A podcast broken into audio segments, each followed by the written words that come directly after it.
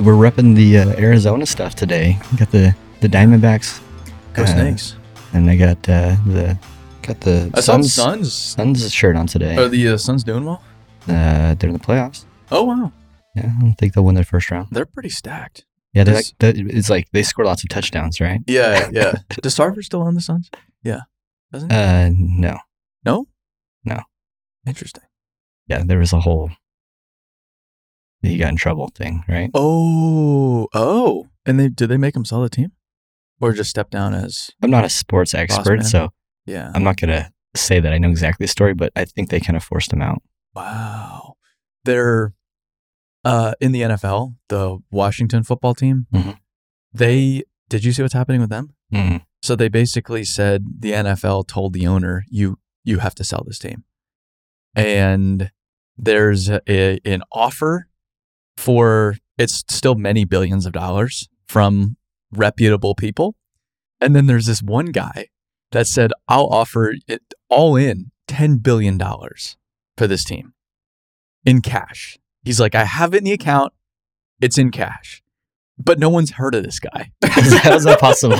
so so and this was last week when I last saw it, but so one it was they were, you know, one we need to validate that this guy actually has ten billion dollars in cash. Was his name like Chapo or something? well, but two, where did it come from? And there were rumors that it came from uh, the Saudi government or somebody abroad to buy this sports team through this guy that no one had ed- ever heard of. But then he's saying, no, no, no, my company's actually worth a lot, and I just sold it for, you know, part for ten billion dollars. So now, now I want to go read this story. I, I, I'm kind of I'm kind of in in it now. T- I have ten billion dollars in cash just sitting there. I'm gonna go buy a team. Why would he pay more than it's worth? I don't know. I don't know. I, I could see why people are like skeptical But because 10, 10 billion dollars for a sports team that sucks. it's a lot of money. That's a lot of money. Yeah, I mean it helps when you don't have to pay for stadiums. Well, no, he said how he'll add two billion for the stadium. Oh. yeah, for stadium improvements. But that that is the crazy thing is yeah these some of these states just bend over and say oh yeah we'll pay for everything. No, I don't. I haven't seen the tax. Like, I haven't seen like the their accounting to show why they think it's good business. I imagine they have pretty good rationale because if they didn't, I don't think they could get away with it. They have like a fiduciary responsibility. I feel like, but That's giving politicians a lot of credit. it is. Yeah. But, um, but it, in my mind, it doesn't make sense. Mm-mm. Now, granted, it's interesting. Like, so I was looking back at the Cardinal Stadium. Cardinal Stadium was built in like, what, like 2002, I think? Yeah. Somewhere about around there. Sure. It was like $350 million or something. I know, and now every stadium's It's two a bill- billion. I know. It's crazy. Yes. In 20 years, that construction costs have changed that much because, I mean, it was state of the art. Rollout field. You still everything go about there. it. You're Yeah. like, this is a nice stadium. Yeah. Yeah. yeah. Still- yeah, still- the field rolls out. The, the roof opens up. Yeah. It's comfortable. seating's good. Yeah. Yeah. Yeah, that's a great stadium. But- But, but It was, you know, a sixth of the price of current stadiums. I feel like stadiums are also just kind of a flex. It well, I Yeah. think a lot of the price too was they built it out in the middle of nowhere. Probably. They built it out in farm fields. It probably helped. And and so like in Nashville, they're going to build it right next to the existing stadium in the parking lot of the current stadium. And then demolish that stadium. Where's everyone going to park while they're building it? you know, I'm not I'm not the logistics guy, so I have no idea. But that's the current plan is they're going to build it exactly where They should build it underneath it. yeah. Just shore it up and just dig a hole. and- Yeah. Yeah, or slide the existing stadium out of the way. Uh, It it will be nice though. I mean, as far as location's concerned, It's a good location. it's a good look. You have that one and then Bridgestone where the Predators play. Yeah. You walk out of the hockey game and you're on Broadway Yeah. where you want to be after a hockey game. Yeah. It's so it's pretty it's pretty slick. No, it is. Th- Their stadium's probably better location than was it Nissan Field? What's it called? Uh Nissan Stadium. Nissan Stadium. yeah. But I'm actually going there today. or motocross, Supercross. Cross. Yeah. I saw that message on Slack. Yeah, if you want to come out this afternoon. I don't know if you're What, doing what much. kind of, what kind of uh, equipment do they have?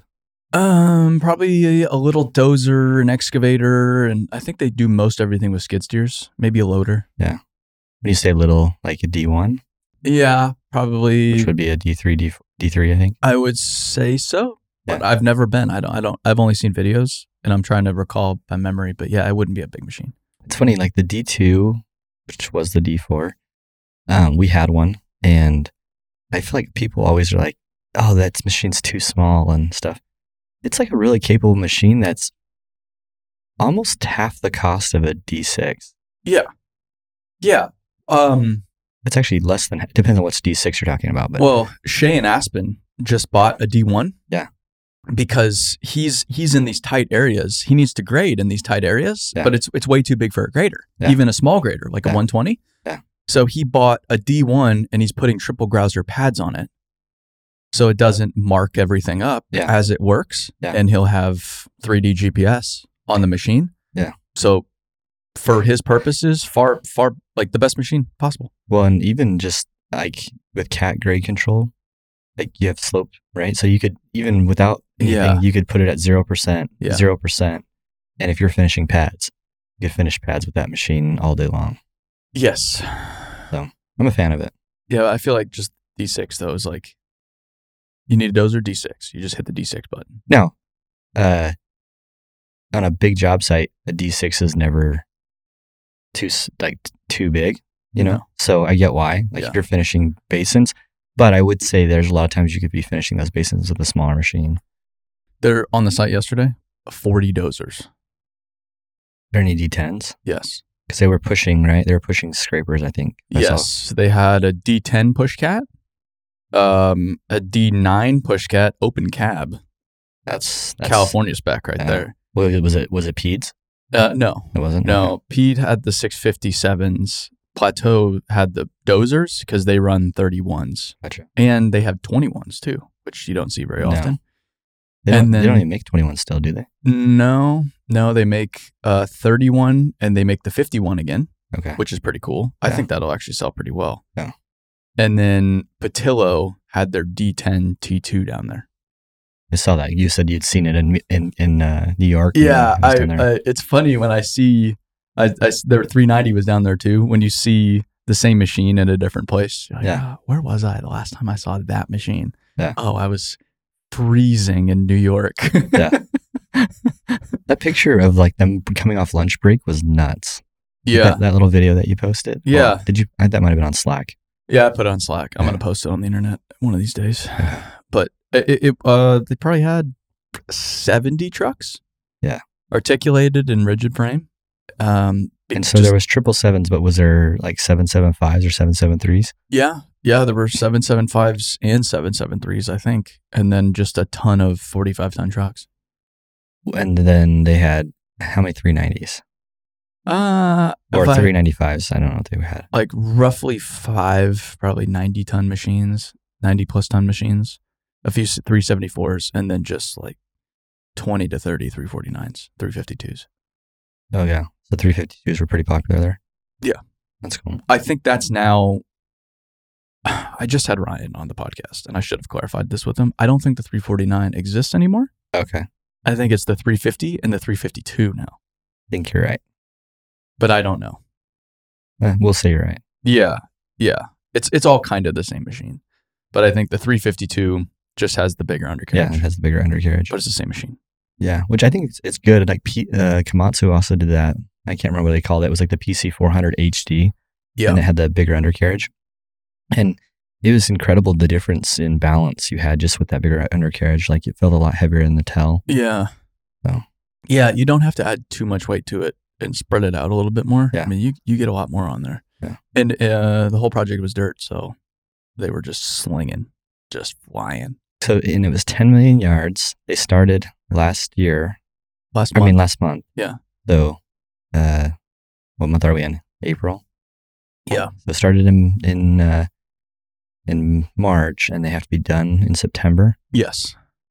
Which That's and a I long know dirt. like the mining guys will be like, "Oh, that's like that's like child's play," but you Right. have to you have to understand it's a greenfield development. Your phasing is all over the place because Yeah. they're telling you we need this for this first, so you Well- can't just go in blow and go. Yeah, I mean, you have to get your basins in too because of You have to get your basins in, yeah, storm, stormwater. yeah, access, and then um, your these are compacted fills, so it's it's logistically very challenging to grade these sites. Not anybody can do it. And Plateau, not anybody could just go, there, like maybe two other contractors in the southeast that could go bid that job confidently be- just because of the the schedule like Yeah. sure i think m- a lot of contractors could move that material but That's quick. do it in just a few months I mean, that's like you're having to move like a million and a half yards a month almost. yeah And if you figured even if 30 days, that's still 50,000 yards a day, right? i feel like they were saying they were doing 6000 loads a week Yeah. but i don't know if that's right I mean, that can make sense. I mean, it seems a little, well, that might make sense. Yeah. Yeah. Yeah. It was, it, uh, I, I- I was driving, you could see it from the highway. And so as I was driving up, all of the 349s and 395s were right there and it was still dark. So they had the light towers. And I, I, I just drove in. I'm like, I've never seen, I've never seen this, this, I've seen big earth moving before, but the, the, the velocity of it was, I hadn't seen that. Well, like in the West, you would see, you know, in California, they have jobs like that. And California has big jobs, but, Yes. but they would be just all scrapers. It'd be all scrapers and it's like a landfill. So they're like, yeah, we need this cell 12 months from now. We're planning ahead. Whereas this one was, they didn't know about the job in December. And then it goes to bid. And then they're clearing and they're full bore in just a few months. Yeah. Um, because of the way this federal money is moving around yeah. these jobs would not be possible without the federal money. Yeah. because it's a battery plant. Yep. Um, Whether it's battery or microchips, they're, they all correct. have a subsidy that's helping. Yes, and I think there there must be a reason why they need it done so fast with that money. Probably. That's the, the, that's the only that's the only way it makes sense because it doesn't make sense to do these jobs this fast. Yeah, I would I would guess that there's something about they have to have it done in a certain period of time to get access to some of that money or something like that. Yeah, I, I think I think it's something like that, or they want to do it within the current administration because they don't know what happens with the election. Yeah. like the border fence, for example. You Yeah. come in, new administration just says, "Nah, we're just gonna stop everything." Yeah. and so the contractors, I saw the border fence before that happened, and they were moving. They were they were they were trying to get they were As much moving and to then the it ground as they could. stopped. yeah, and then yeah, they just turned it over to the lawyers and packed up. I think that's still like out there, right? I'm sure. I'm sure. I'm sure there's tons of material just laying out there. I, I I heard there were machines sitting out there a year after. Big machines like D10s just sitting out in the desert. Uh, you probably shouldn't say that. We're gonna have like kids out there driving D10s in the desert. Yeah, yeah, that's an effective way to get through the border fence. I'd. Oh, that's just an effective way to have fun. Yeah, yeah. Um, ooh, there was a. I heard there was a job in Arizona. Yeah. I won't say which one. Yeah. They rolled a new D10. Ooh, Yeah, gnarly terrain, really gnarly terrain. the bad day. That's a really bad day. Everyone was okay. Yeah, and I think the machine was kind of fine. Yeah. but I don't think a machine's ever fine after you roll it.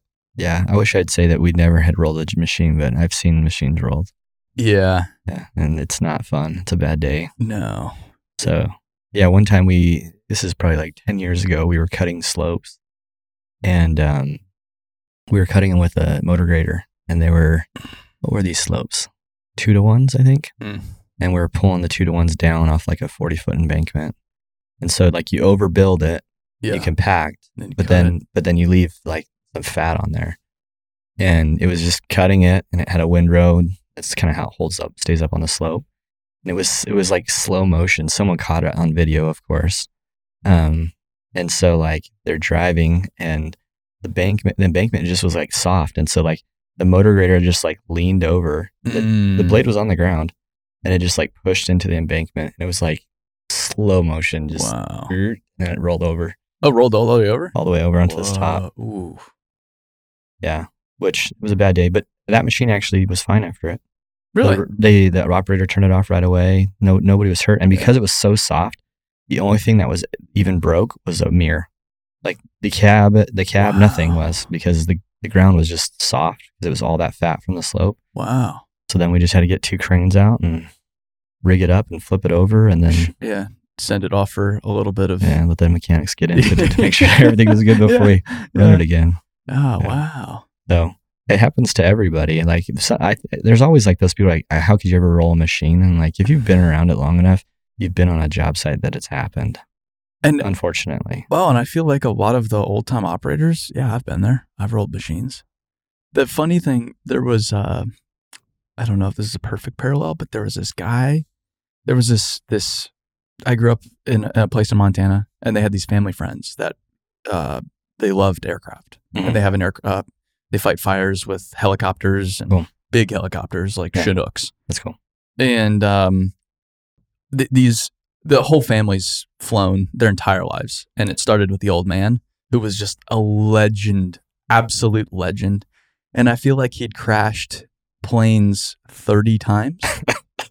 s- Or something like that, like a crazy number of crashes. And there was, I heard this one story where they were, he was trying to rescue someone high up in the mountains, and the only way to get to him was to intentionally crash the plane. And I was talking to my friend's dad about it. I was like, I would never fly with him, somebody that's crashed a plane that many times. And he's like, No, no, no, I don't think you understand.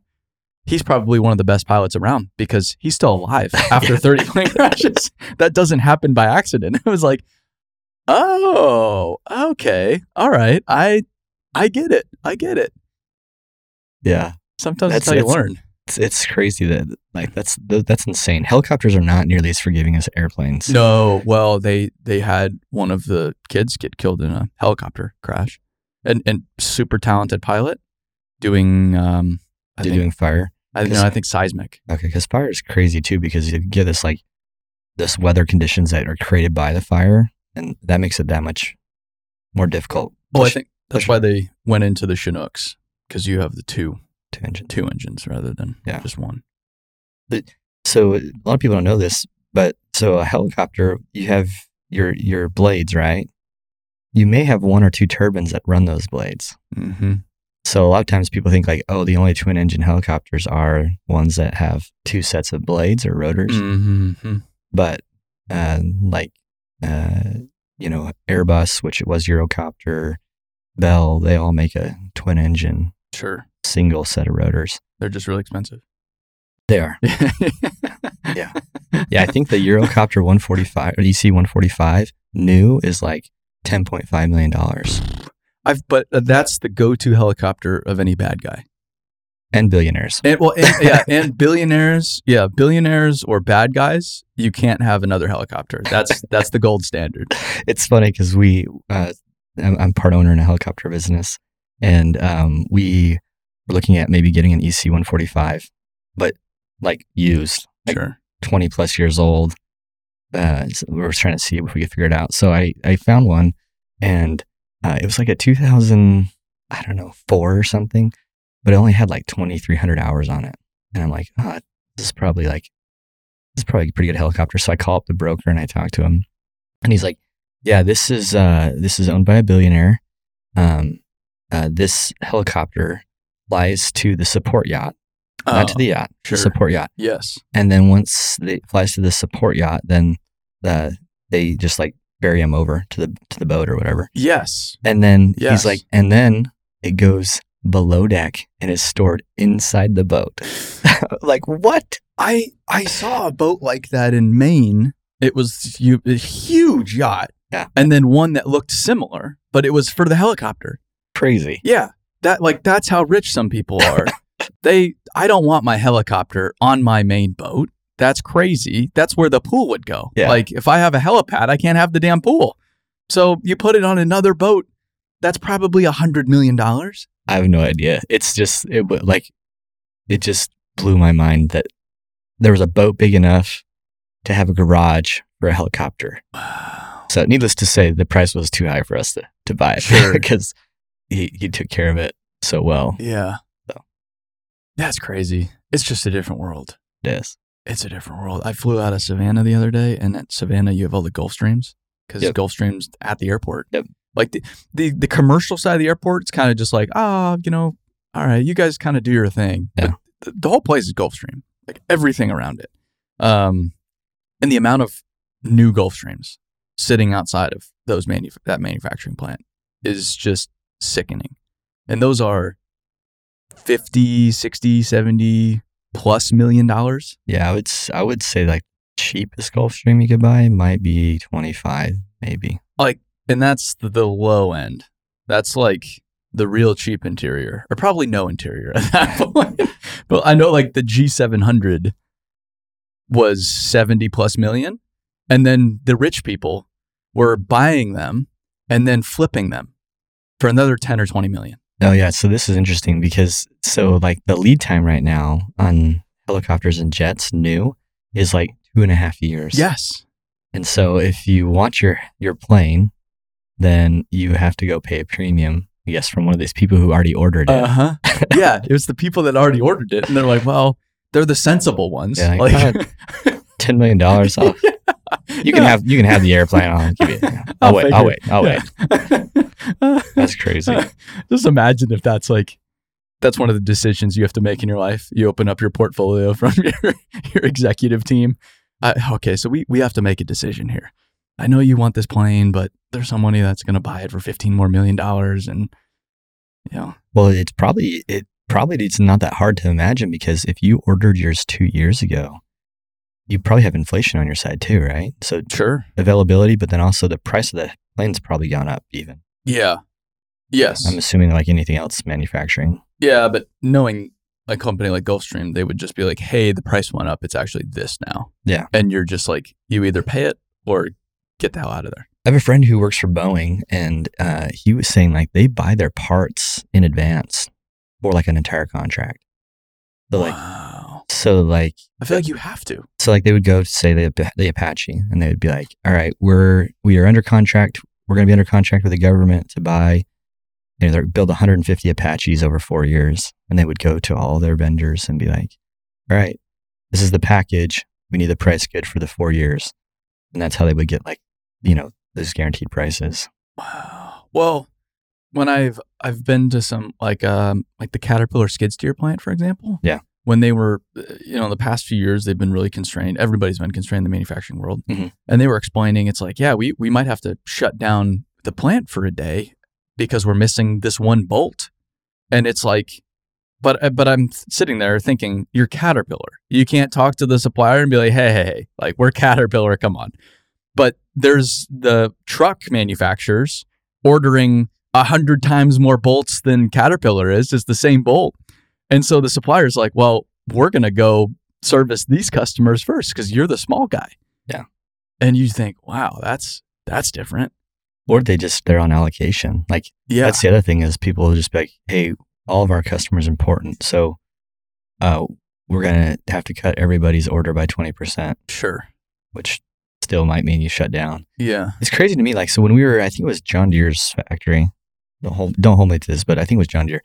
Um, all of their cabs are manufactured by another company Mhm. right? The, the whole cabs come in. Yep. And it's it's kind of cool. Like the cab, you don't realize this, but the cab doesn't change much in size, no matter what machine you're in.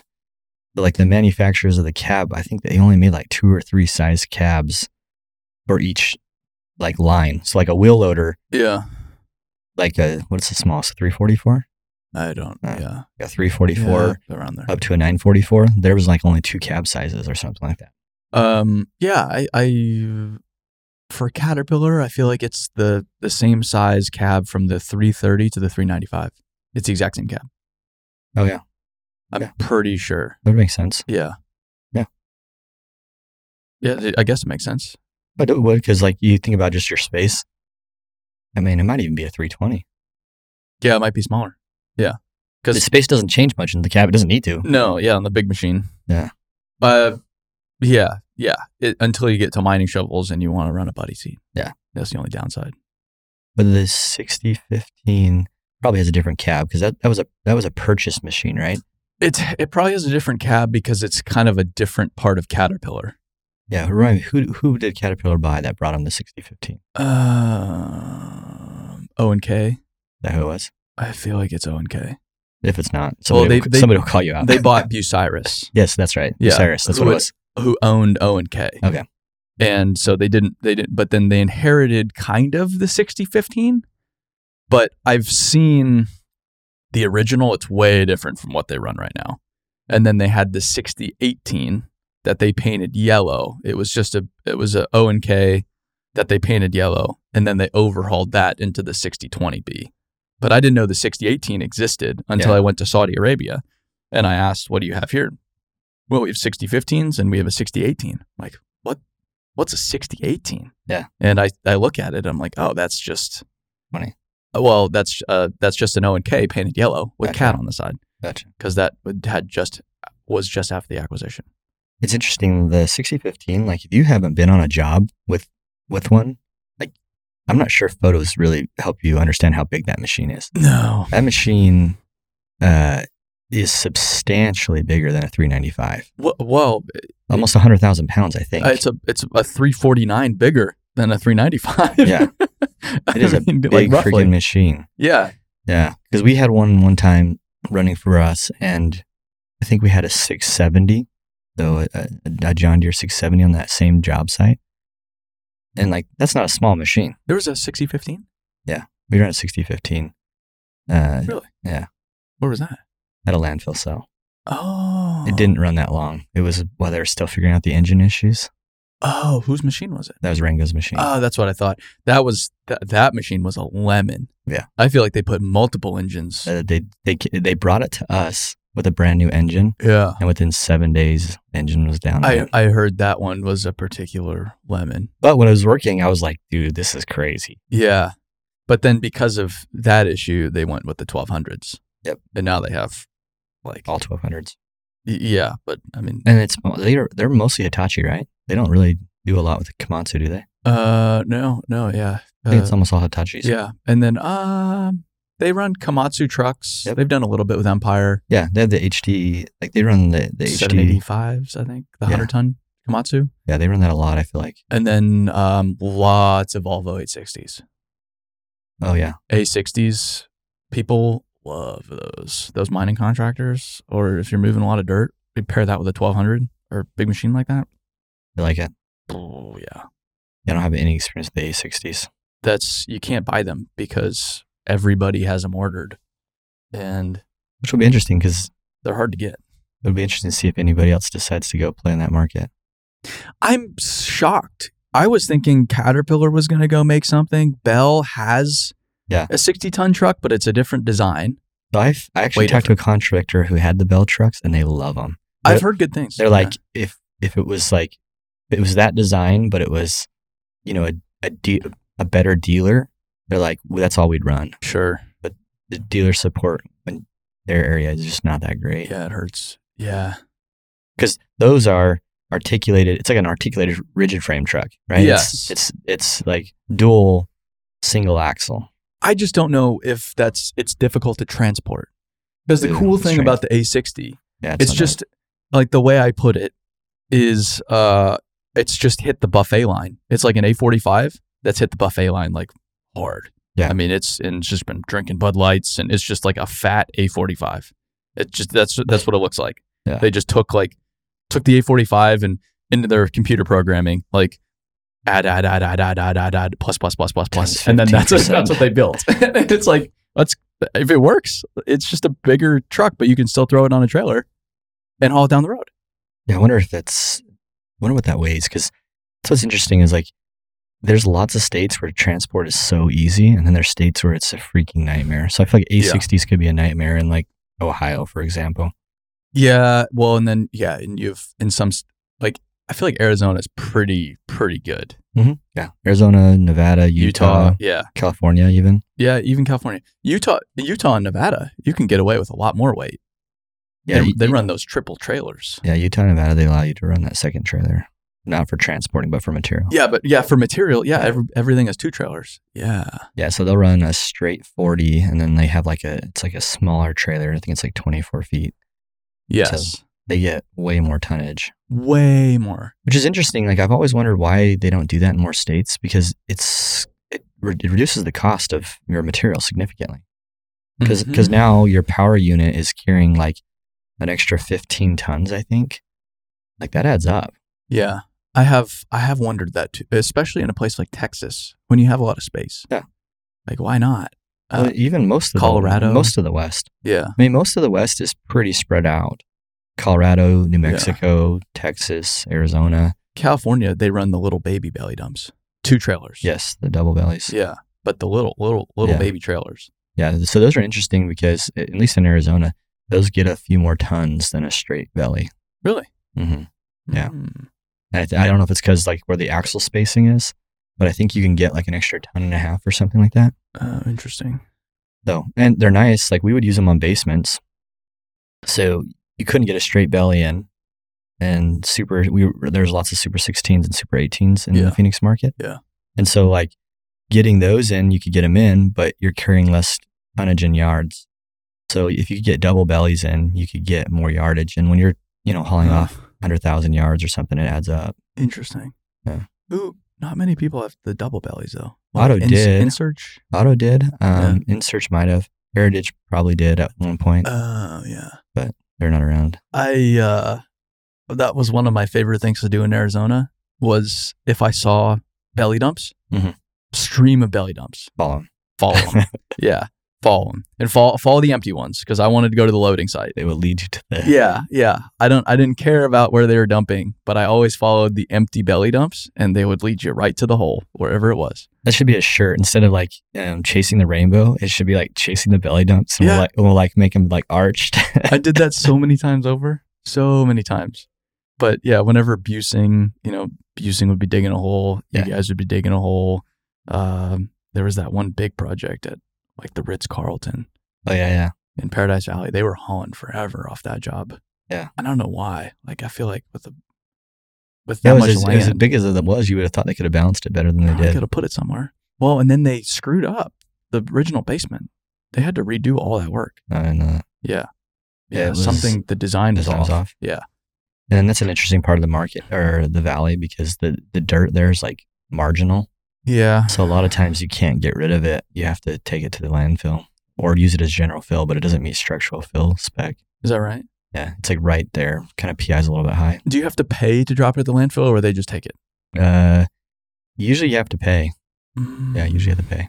Interesting. That's not like the it's not like a dump fee like trash or uh, inert landfill, but there's usually a dump fee. Usually they're taking it to like a uh, at least in the Phoenix market, you're usually taking it to one of the aggregate producers, and Uh, they're using it to help fill in an old cell from aggregates. Yeah, that's right. That's because right. in Phoenix the, the land's worth a lot, so usually they over time fill the cells back in and then remarket it. There, there were some, there were some big jobs that they filled, like some big holes that they filled over the years. Well, like that In John Phoenix. that Johnson Stewart pit. Where was that? That's the one on Alma School on the 202, oh, right by yeah. Bass Pro Shop. Yeah, yeah, yeah. Yes, Yeah, it's it's filling up quick. yes. So we we were set up there crushing for a little while, really. and um, they plan to have that thing full in like the next year or two. That's a really cool story. So uh, Johnson Stewart is the name of it, and um, Earl Johnson is like the old timer. So uh, he was probably like he'd probably be around hundred or something now. And when I first got started in the business, my dad would take me to breakfast um, with him, with Al Otto, and a bunch of like the you know the old timers. Yeah. And we'd eat breakfast together. At the end of breakfast, there was a, a cup of, of dice, and you, you had to roll the dice to see who paid for breakfast. but he was one time telling me the story. He started that pit. That pit got like, because they end up using drag lines in it. So, I mean, the pit got below the water table and Ah. Yeah. they're running drag lines. So I'd say It's really deep. 150 feet at least. Yeah. He started it loading his truck, his pickup truck by shovel. Uh, and then like he just slowly got bigger and bigger and bigger and then um, there's not a lot of landfills left in the east valley now no. for inert and so they have been they were getting between four and six hundred loads a day at that landfill Whoa. Yeah. Wow. and So they're just printing money. yeah and they're filling it in and then it'll be worth a pretty good sum of money so Yeah. I'm telling you, the materials business is where it's at. it's pretty cool Yeah. Yeah.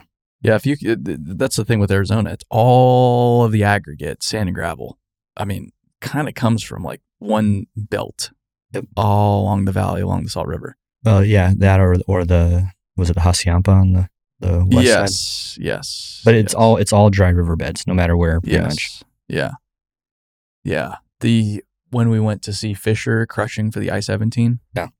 They were just digging out like a wash and loading an A60. And it was just like cobble, straight sand and cobble that they were then crushing for the, all the aggregate for the whole job.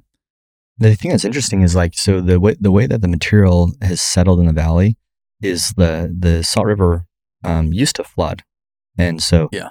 that sand and gravel is actually distributed below ground a long ways from it. Mhm. So like Mhm. we we'd have projects. We had a project at the Broadway Curve. It was actually Building Sun's um, headquarters, but years ago, Ah, right there at the Broadway Curve, and uh, we we got the job, and it needed non-expansive, and we're like, hey, there's a good chance there's non-expansive or the sand and gravel. It's just down a few feet. So we potholed, and sure enough, it was there, and so we were digging ponds for that. There's a big pond there in the center of the Fountainhead complex, yeah. and we just took out the material for the pond, and then we overdug the pond. know, Uh-huh. 15 feet. We got all our non expansive, then we filled it back in. Nice. And that exists like kind of, you'd be surprised how, sh- how far north and south that can go. Well, you when you guys were doing that basement in Tempe, Which one? uh, like right on Mill, the, Oh, yeah, yeah, yeah. just Um, two or three years ago. Yeah, that's, uh, that was for Heinz. Yeah, I feel like that was all you 100 guys. mil. Yeah, that's that's that's all that was there. It's not that far from Yeah. Salt River, Yeah. but it's still a, a little ways. Well, we ran into like beach sand there. yeah, yeah. I, f- I feel like the It was, like, material was terrible. It was, it was flowing sands. So when you're digging a 28 foot deep basement and you have flowing sands, it makes for some complex shoring, but it was, it was a cool Yeah. job. yeah, that was that was a cool one to see. Yeah, it was a pretty good sized basement. That was the first time we saw the chin strap hard hats. Yeah, I got um, we got thrown off that site by the GC. Because of you didn't have the hard hat or what? I don't know. No, I, I, I the the guy, I it was just I don't know if he had a fight with his wife the night before or what, what, whatever it was. He was just not in a good mood. And we had done everything we needed to do and and he just kicks us off. And I called you and I'm like, "Hey, we just got kicked off. I don't even know what just happened." And then you call me back 10 minutes later. "Okay, you're good to go." and and then we walk we we walk right by the guy that just kicked us off back into the site, and I just have a smug look on my face because he just got a call from somebody like, "What are you doing?" And we went right back and got back to work. Ugh. Then it was one of the chin strap guys. That's funny. I still look at those pictures because it was like a tinted um, visor. It had the built-in visor. It was tinted. Yeah. And it does look like something out of like Star Wars or something. Like it doesn't look Yes, doesn't look normal. But man, I'm telling you, it's gonna happen. I We we we before I left Blunt, we had our first contract that required our people to wear chin strap hard straps, and then like they call out like the two or three manufacturers. You have to run one of those two or three manufacturers. It was a it was a contractual requirement, and I think it's only time. We had another client who didn't require it, but they asked if we would consider um, running chin straps, and then they they like strongly encouraged our safety people to be the example. yeah, No. that's how they get you. Sooner or later, Aaron's gonna be on a job site I with don't. a chin strap. I don't know. I don't see them all that often. Yeah. I I really don't. I know, but like that's how like stretch and flex was. It starts with the big GCs. It uh, everything's pushed Right. by the big GCs. So once once if you know once like you get three or four of those top ten GCs that do it, I feel like then kind of the rest of the GCs feel like they have to, and then it just trickles down. the the thing with stretch and flex i was thinking about this i was running the other day thinking about annoying safety rules Yeah. like i typically do it drives me nuts that okay hey we have a lot of slips trips and falls and especially like on uh uh, with equipment equipment operators what your number one injury is probably getting in and out of equipment I don't know, but it's probably up there. it's it's up there. So the answer is, well, we need to stretch and flex. But let's not consider people's actual health and well-being. Like I jump on and off equipment. I don't worry about it all that much cuz I'm healthy. I'm good. I'm strong. I'm good to go, man. I'm like I'm not really at risk. But instead it's like let's let's not actually think about the root problem here. And let's just hit the stretch and flex button. That covers us Yeah, that's a good point. it might it might reduce it it might help but it's it's not at all addressing the root cause Yeah, I think what you're highlighting is like there's there's probably stability issues. There's probably you know probably fairly sedentary. That's probably why they have balance issues. sure even strength. Like, I think part of it's too just health is is inside work and outside of work. Mm-hmm. And I think this is a thing that's interesting in construction is like we we don't do a good job when it's stuff that we feel like is outside of work. Mhm. Like even I think mental health falls into this same category. Yeah. Like, well, let's try and control what we can here, but like, th- but, you know, they're people; they can do what they want to at home. But I don't think we do a great job of educating on like well, what could you do. So like that's actually one thing I'm excited about. You know, we're getting ready to do some content for the training platform Mhm. that's going to cover some of these things that maybe don't get covered real well by the industry. And hopefully, that's how we continue to honor our mission of making the dirt world a bu- better place. We, we get to start pushing some of that content into the industry. Yeah. Well, we have, as we're speaking on this podcast, we're recording mental health on the other side of the office right now Right. with uh, Vince Hafali from Ajax. and we're working on, I'm not sure if I'm supposed to say this out loud, but working on some, uh, some training for nutrition and health. Yes. Uh, With first form. This first one, okay. I Yeah. didn't know if I was allowed to say it or not, I don't know either, but I- that's what I do. I just say stuff and get in trouble for it later. Yeah. which, Um, which is super exciting. I've been able to be on some of those conversations, and, and like the list goes on. well, it, you're teaching on financial health. I'm teaching financial health, so I've taught. I've done some of it. Uh, I think we did like our first uh, six lesson, our courses on it, and I think there's two or three more that need to be shot today and tomorrow. I, I, I think it'll be really beneficial. I think when it comes to mental health, the biggest thing is like it, we just have to normalize that it's okay. Like somebody hurts their their shoulder and they come to work and like they're like doing this. It's like, oh, what's wrong with your shoulder? Oh man, sorry to hear that. Hey, like you know, we, it's not a big deal. But for some reason in our society, and I don't think it's just construction. I think it's just our society. No. like um, it's not okay to say, hey, I'm in a bad spot or I'm having a tough time. Like I'm depressed. Like I also think it's we don't even know. Like I was talking to my wife once, so um, I had some like really challenging times running the business. Mm-hmm. Uh, you know, n- I didn't. Nobody taught me how to do it. I kind of was self-taught, and I made some mistakes, and some of the mistakes were really hard. And I remember um, we lost our our biggest project. There's a change in the administration, and it stopped. Uh, the funding got stopped, and we had like probably a half of our fleet was on this project, Hmm. and uh, it was supposed to run for two and a half years. And so when we lost it, we had to go find more work, like right now, or we weren't going to survive. And when we did, we picked up some crappy work. And so when you pick up crappy work, you know, it's not like it's just over. Mm-hmm. It's like 12 to 24 months to work through that. Sure. And I remember we uh, we were just getting our butts kicked in Tucson on a job. We were getting our butts kicked on a job in North Phoenix and in Tempe. We had the three jobs, and they were kind of spread out by you know about an hour each, e- you know, from each job to each job.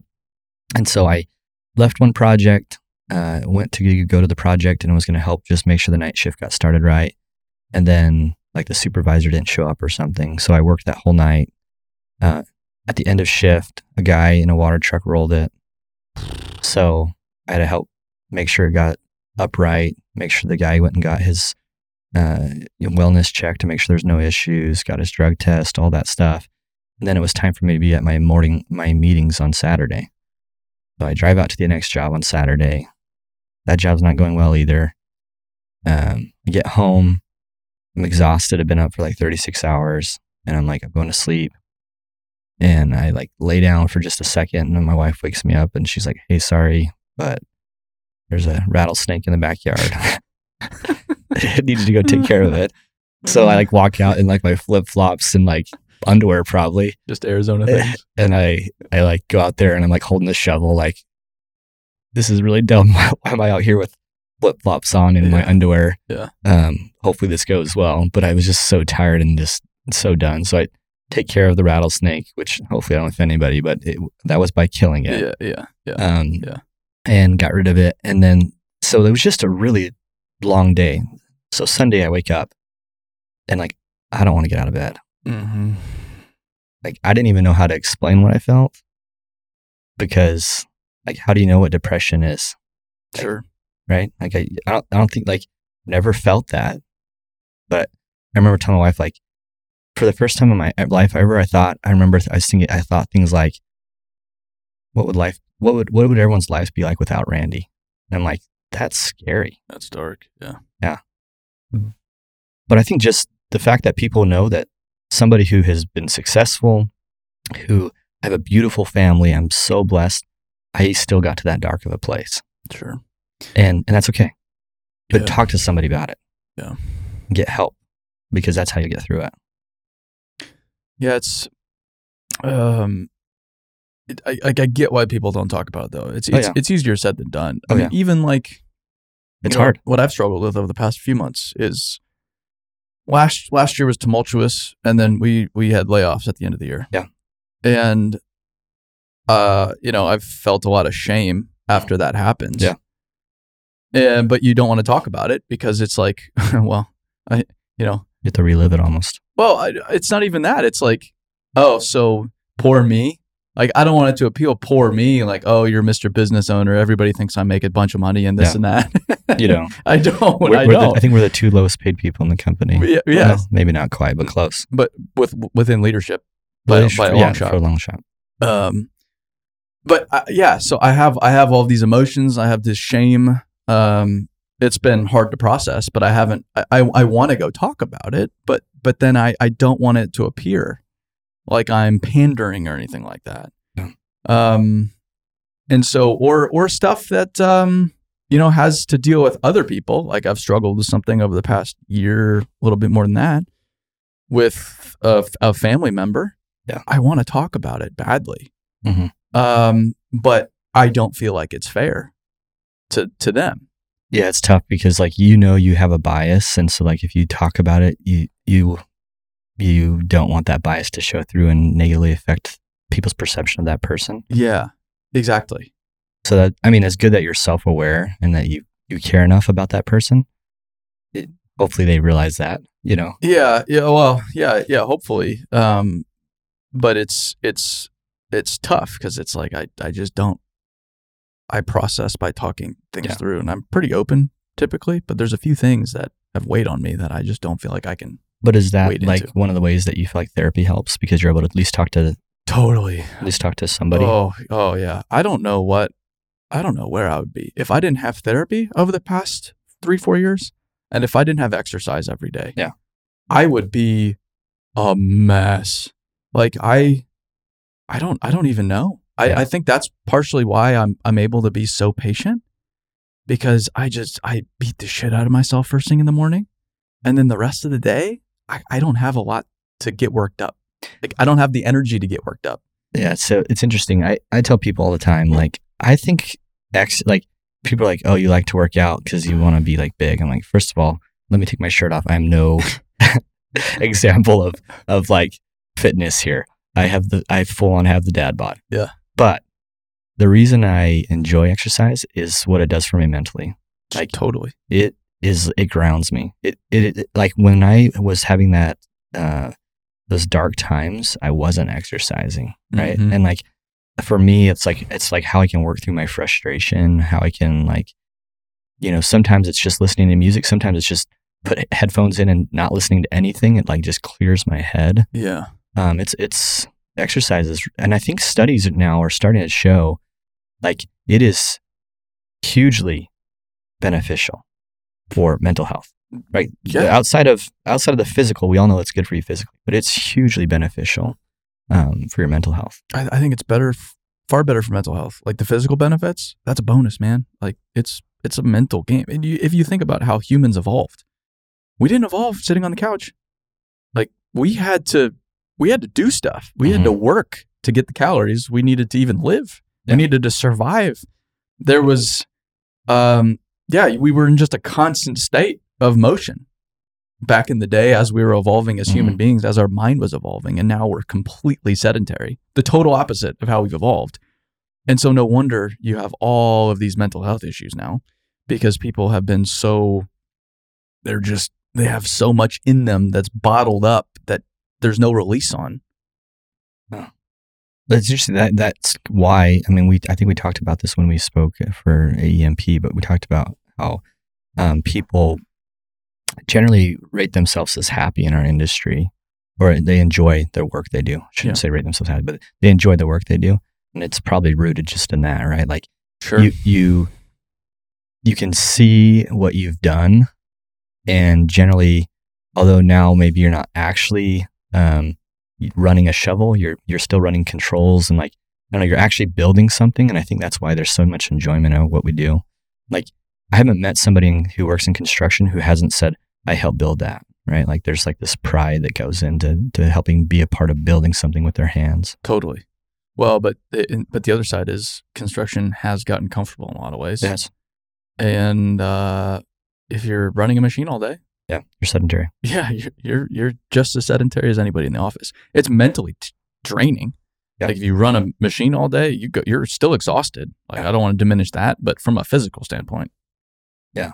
you're Yeah. not you're not if the fatigue's different, right? It's not Yeah. like you know, it's not like loading a truck by shovel yes they used to, or yes um, some of that work. That's actually why though. Like, my, I had a friend who um, recently uh, he- he was it was a Saturday before Easter, and he was um, I saw he was working out on a job site, and you know, I knew he didn't necessarily want to be there, but they needed sewer um, to this building, so their sewer went out, and so I I went over and was like, I just like, hey, where you at? And he's like, uh, give me the address. He's like, why? I'm like, I'm gonna help, and uh, it was it was you know, I think at the end he's like, "So you said you're coming to help, but I think you just wanted to like, you just wanted to do it." Like, I'm like, "There's some truth to it." Like, hey, I, I wanted to help because I know what it's like to be at family stuff and have work get in the way, and I had a few hours free that there was no family stuff, so I'll go help you. But also, yeah, dude, it felt good. I got done and I was like, man, it felt good to like get in the trench, lay some pipe. just work. Yeah. Yeah. I, but I get, I also get the side of things where it's like, if I just worked 14 hours, I don't want to go to the gym. Yeah, for Or sure. if I have to start at five, I'm not going to the gym at 3.30. Like I, I, I, I, uh, I, I can't do that. Yeah. So I, I understand Oh, for sure. why so many people don't do that because of the hours demanded. It makes it really difficult. Not to make excuses, but I mean, it's kind of a valid excuse. That makes it hard. Yeah. Yeah. And, and so like, um, I think like when it comes to exercising, you have to find the balance. So if you're in the field and you are working lots of hours, exercising could look very different. Like it could be as simple as, you know, we talk about balance and, you know, core strength. Like it could be as simple as uh, doing air squats, planks, some push ups and sit ups. Yeah, 100 Like- push-up, 100 push-ups a day. Yeah. Like I know it doesn't sound like much, but it'll make a difference and um, it will get the endorphins going. Yeah. Kind of help you, you know, feel better. or a 15-minute walk. I, right now, I try to walk at least a mile a day, um, one to two miles a day. Yeah. Uh, it's crazy. So I, this is all I did. I started having high blood pressure and it was like freaking me out. I'm getting close to 40. And I was like, oh man, I'm getting high blood pressure. Remember, my dad died when he was 50. Sure, So like, I'm like, but that oh, wasn't from high blood pr- no, pressure. but still, like, Sure. and my grandpa died in his early 60s. Yeah. So I'm like, Understood. got to take better care of myself. Um, Less drinking. also, well, that's not really a problem for me, but if I did drink, yes, le- less drinking. Um, so, uh, which is funny. It's funny because like I'm in construction and, um, it's just like people think like there's something like, like I'm an alien or something. But you don't drink. I'm like, yeah. No, I don't. And when I was in Germany, it was worse. I was ju- just going to say, yeah, if you go to Europe, it's way worse. yeah. So like we were with Bauer and They take um, it personally. yeah, so we were we were at a restaurant and um, they were like, uh, y- you know, what do you want to drink? I'm like, water. And they, they looked at me like, what? I'm like, yeah, I'll just have water. They're like, water's for washing your hands. I'm like, okay. I was like, well, I don't drink. And uh, they're like, why? I'm like, uh, for religious reasons, I don't drink. And and they're like, uh, they kind of, you know, usually like people give you a break. Uh, if not, I tell them like my dad was an alcoholic Yeah. because he was Yeah. um, before finding religion in his life he was and so that's always kind of scared me um, but the best part is like at the end though so they, they didn't really give up because at the end they're like all right now it's time um, we're gonna have some schnapps you know like with dessert or something and i'm like no i'm good I don't, I don't like i don't drink they're like this isn't alcohol. This is medicine.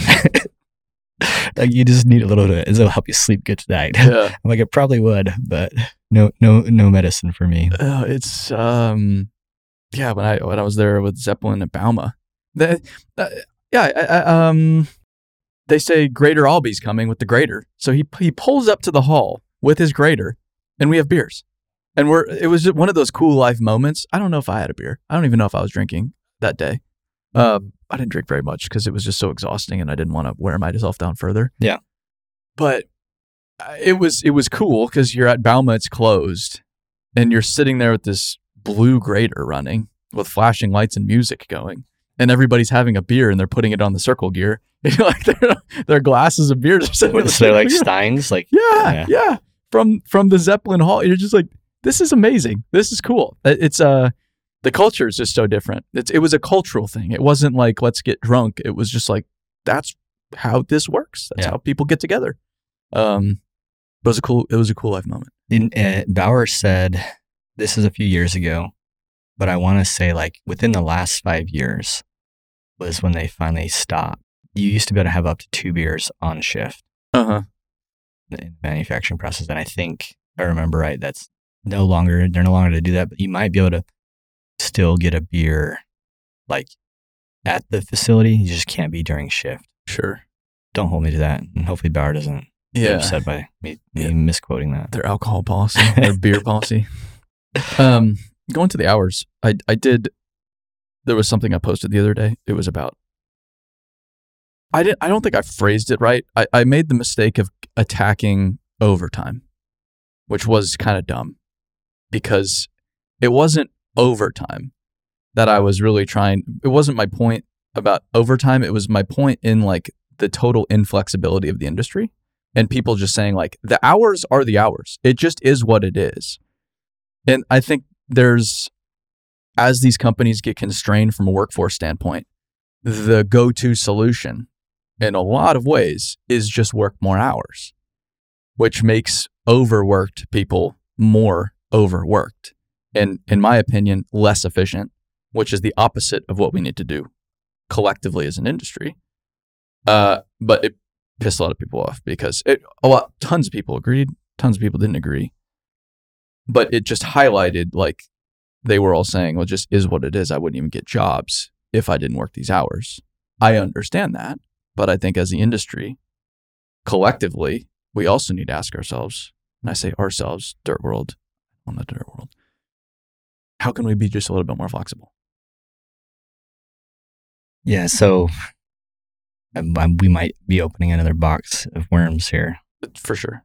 And worms comes in, come in cans. Okay. Yeah. Can of worms. Yeah, I don't know Good- where you good- find boxes of worms. Good point. I don't know where you find cans of them either. I- I- they, they always yeah. come in a styrofoam It- cup, it's but I get usually a them. styrofoam cup. Yeah, yeah.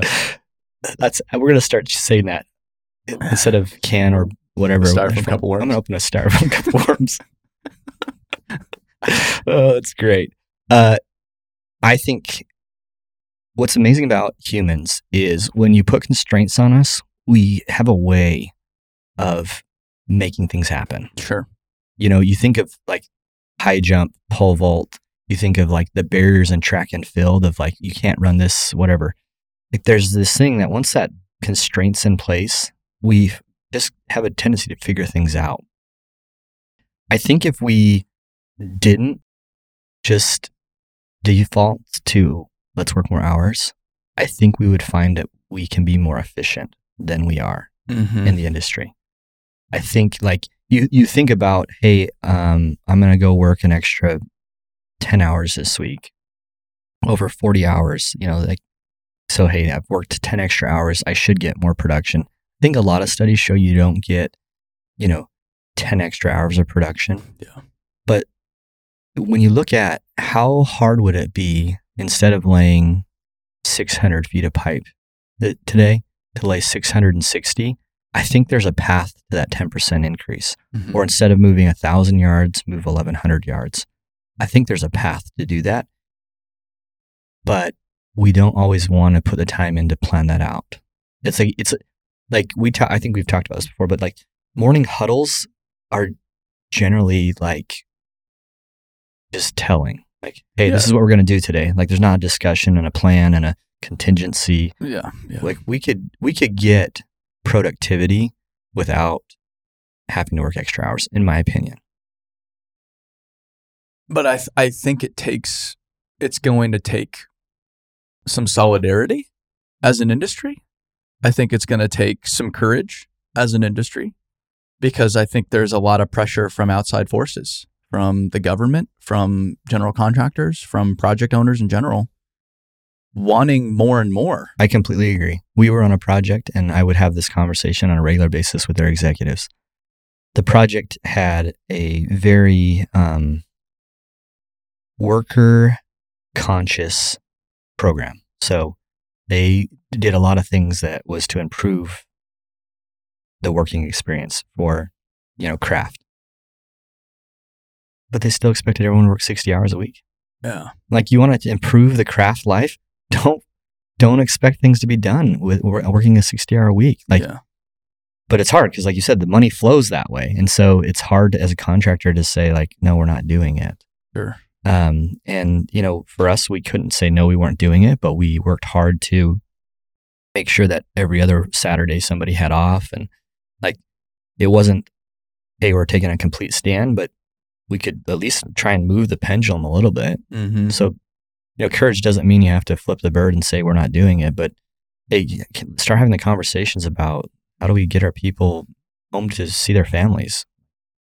I don't know about you guys, but my fam- my Saturdays are pretty full, Yeah. and Yeah.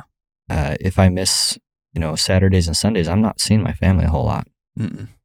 So- Which then degrades potentially your family life. Yep. Which then degrades your mental well being, which then degrades the quality of your work. Prob- probably hurts your sleep, like lots of things. Every everything. Yeah. Yeah. I, I, I just I think the industry needs to be a little bit more open minded. Uh and, and there's other industries that have figured this out. Like my I was thinking about nursing. Like this typical schedule a lot of times is three twelves. It's not a perfect parallel. But a No. hospital runs twenty four hours a day. Yeah. Okay, cool. If that's the constraint, how do we work within that constraint? And they've come up with this schedule or firefighters. Okay, you work three days on, but then you have four days off. Mhm. That's why nurses and firefighters don't make as much typically, but they like the lifestyle. Yeah. I get four days off. Like, Yeah. sure, I'm going to trade three days totally on sleeping at the fire station for four days off. And I know that's not how every fire department works, but Well, but then it did, um, didn't Chick Chick Fil A just did this too on a- a store?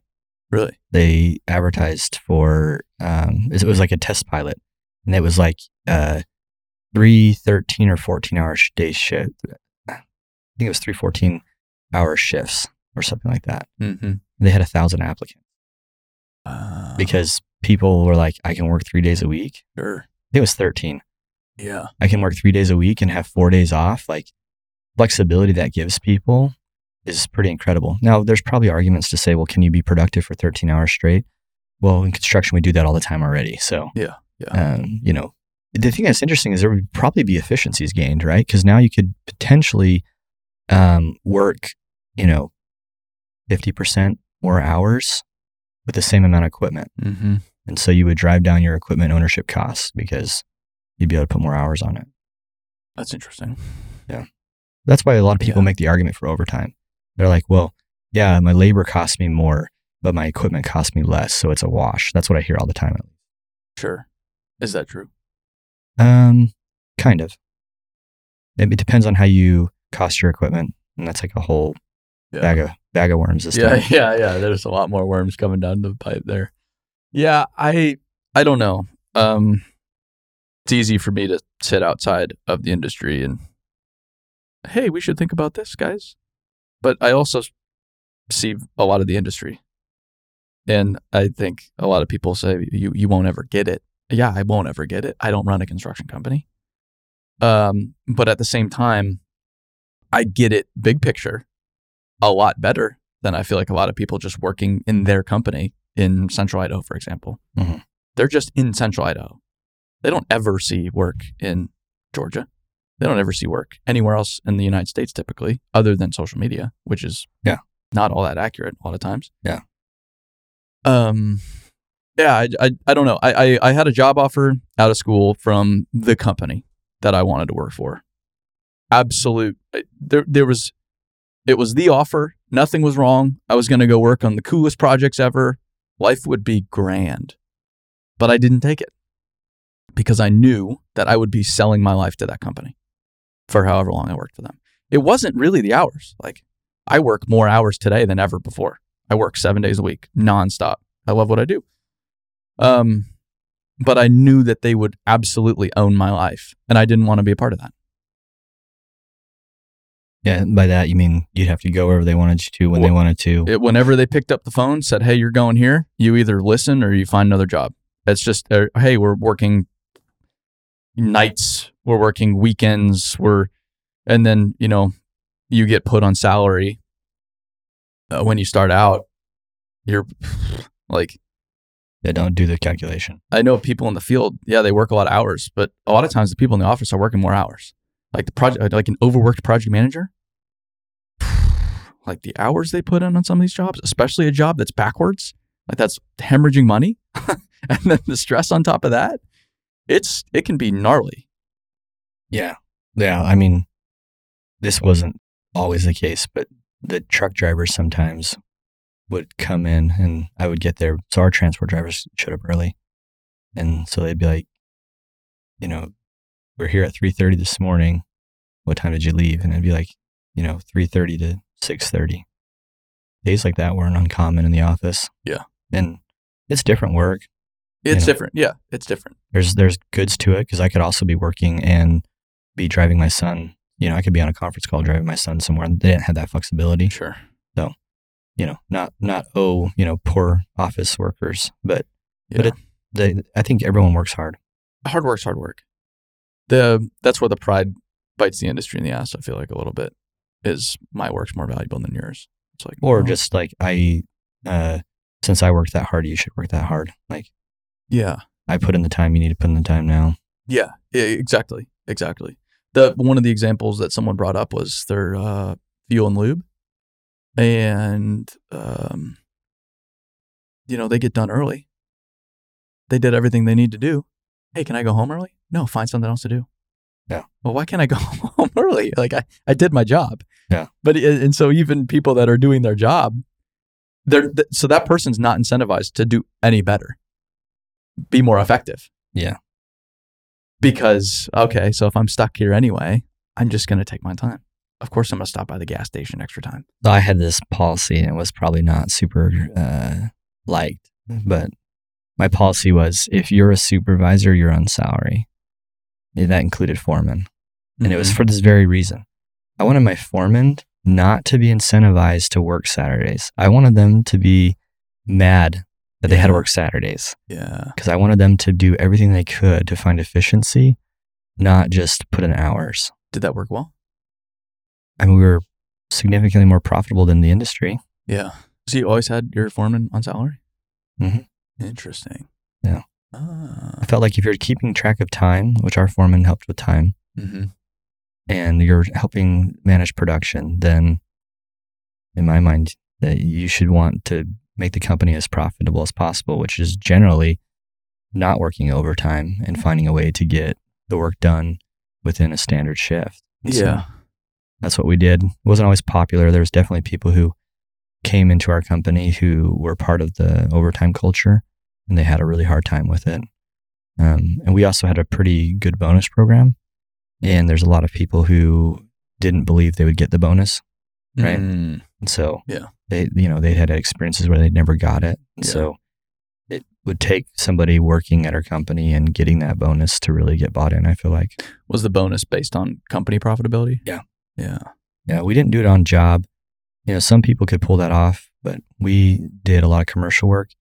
And so you might have multiple foremen on a job, and it was too hard for us. So we just said we want everyone to be incentivized to make the company go well. Like we all win together. I think that's better too than the job a lot of times because sometimes you could bid something wrong. Yep. And then it's put on the foreman as like, well, so you dealt me a terrible hand and now this is the hand I have for the next 16 months. Yeah. And it's, it could be pretty demotivating. But then if you like, nobody wants to go there. right? Yeah. because yeah, they they know it's the bad job and yeah. and affect their bonus. So our hope was just like even um even on bad jobs, you know, like loss reduction. So like how do we minimize our loss? Like that's a big deal. Sure. I know a guy who worked for Odebrecht. Uh I think they're a Brazilian company. Mm-hmm. And uh he got hired to go to a dam project and his bonus was solely based off of loss reduction. Wow. So it was like, hey, we're going to lose $20 million on this dam. Um, you'll get 10% of the savings or something. interesting. So he always, he always would, he was German and he worked for this company. But maybe it was a German company. I don't know. But he, he always would say, yeah, I got my check and I went and bought my Jaguar right after that job. really thick uh, German accent. He was a cool guy. That, but that was one of the other points I made with the overtime thing is you adjust your cost of living sometimes to an inflated schedule, working a lot of hours, and it oftentimes becomes golden handcuffs for these guys. Like I was, t- I talked to two guys the other day. One of them was on the pipeline. He said he was making a quarter million dollars a year. The other guy was doing HVAC work for ten dollars an hour. They're both broke. uh, yeah, it, it, it's it's if you don't if you're if you're young, you've never had that kind of money before. You've never seen that kind of money before. You have no financial skills whatsoever. You're probably going to go spend it all. And then now your cost of living adjusts to that quarter million a year. Yeah. But you're working, I don't know, 80 plus hours to make that quarter million. So it's either you lower your cost of living, but oftentimes that's not even possible now that you have this mortgage and this RV loan, this truck loan, and you have all of these payments that you got to make. And you're just stuck there now. Yeah. Like, you know, outside of the overtime thing, and I, I don't want to dive into it too much, but like that's why budgeting's so important. Like my wife and I, uh, we watched, you know, like I I made I made six figures, but low six figures, like a hundred thousand to like one hundred twenty five thousand dollars a year Mhm. for probably a decade. Yeah. And I didn't take company draws. As the owner of the company. yeah, didn't take or vice president or owner Yeah, yeah. didn't take company draws or anything like that. Um, but we still were able to pay off. We had no car payment, and we paid off our condo that we had, a small house, Hmm. because we really believed in budgeting and making your dollars work for you. And it's interesting. We would always talk about how we had all these friends who would go and do all these things and have all these toys, and how we couldn't understand it. Well, then, like, we hit our early 30s, and then all of a sudden, like, we had no debt. Yeah. And it was like, oh, now we have freedom. Yeah. But it's it's like that delayed gratification. It's hard. Like sure. it was hard to watch everyone else have all that, doing what we we thought and believed was right. But then finally it was like, you know, like I think it was like probably thirty two. All of a sudden I'm like, oh this this works. Yeah. you know so i've been working since i was 17 um, and you know uh, finally felt like paying off It it is mentally taxing though. Uh, Yeah. I, I, like I'm in my um, I'm 28 years old. Everybody's buying houses and nice houses, and I'm sitting around. One, I, I don't I don't I don't really envy it, but I'm just sitting around scratching my head like, how do they afford yeah a house like that? How how does the math work? Because I know I know what they make. I don't know how that's possible financially. Like Yeah. I make what they do. I could never even think about. It. And I know I'm in a little bit different of a situation, but at the same time, you know, I I don't pull anything from the company. Yeah. I'm living in like a 450 square foot apartment above somebody's garage right now. Like I don't I don't ball out. I, I don't at all. Uh, and it's it's hard to watch the other people, everybody else around you. Oh, you know, we just did this to this house, the house, and oh, we just did this remodel, and you're wondering how the hell did they do this? I don't know how the math works. And then it is obviously debt. That's how they do it. It's not their money or their parents' money or whatever it is. yeah usually if it doesn't make sense it doesn't make sense Mm, you know, there there was a meme that it it was like uh, it was the somebody getting their first mortgage with the banker, and they're like, "So you mean you can loan me this amount of money, and there's no possible way I'll ever pay this off?" And they're like, "Yeah." They're like, "How does that work? We don't know." And they're like, "I don't know either." Like everybody's like, "We have no idea," but and they're laughing about it. like that's kind of it. Uh, uh, it's kind of like sovereign debt I, I always think that like we all we all all these countries we trade each other's debt Yeah. and and it's Yeah. like are any of us ever gonna pay each other back? Like, It's, I don't it's so know. weird. Yeah. Well, and that's the scary thing with um, the like with China and with Russia and with the the Saudis um, trying to sell oil and not the U.S. dollar. Yeah. That is a slippery slope because I think our debt is worth our debt is worth something because it's the U.S. It's based on the U.S. dollar. That's actually become a pretty like big talking point lately. I've heard. Yeah. it'd be interesting to see if there's really much traction there. And the reason being is like so the yuan has always been pegged to the dollar, Mm-hmm. and so they just they just whatever happens to the dollar, they just keep that that exchange rate the same. Yeah. um, if they want to be the currency that is, you know, for trade, they have to stop doing that. Sure. And that's hard to do because now all of a sudden your currency can fluctuate in value without much of your own control. And I'm not sure the Chinese can get behind that. Well, and I don't think they can really even pull that off with their debt load either. So I guess Russia, like Russia recently wanted to like get, they put a bunch of money in, or a bunch of rubles into yuan and then they wanted it back or something. I was reading this story. So don't, don't, this don't fact check me on this because I'm probably wrong here. Yeah, but, yeah. but I guess like Russia went to redeem back to rubles and China, the China was like, yeah, well, this is the exchange rate. They like, they like Oh. lost billions supposedly. But it is cr- it is crazy though these countries trying to circumnavigate the US dollar at scale for really the first time, largely because we put these sanctions That's what I was on gonna say, like, Ukraine, these all financial sanctions. We played our hand once. You can only play it really once with a country like that. We've showed we've shown our entire hand, and now these other countries are like, how can we circumnavigate this? So if in theory we're sanctioned, uh, well, we're fine. Get the hot air. Not spooky. It is, but it's, but it's like I'm not I'm not alarmed. Like I think there's there's a lot of alarmists about this, but to me it's like one like, that can't happen overnight, and two, uh, we've been the premier currency for trade for at least sixty years, probably more. Mm-hmm. There's a reason. It's because we are s- we are a stable country, and we've proven time and time again that we will let our currency change in its value. That we're not going to manipulate it, and that's what people want. When when you're dealing in multiple currencies, you don't want to have to worry about manipulation. Well, so now there's this whole other theory about manipulation of the currency to force the digital currency. Yeah. Devalue the dollar to essentially, well, we're just going to keep devaluing over here to push everybody in this direction. Yeah. Which you can kind of see that happening. I don't I don't know if it's Mm-hmm. Yeah. strategic or not, but it's it makes you think like, huh, that that is interesting. I don't know. But enough about it. Um. All right. Well, I gotta pee. We'll break there and then start again, or Yeah. Uh, how long have we been going for?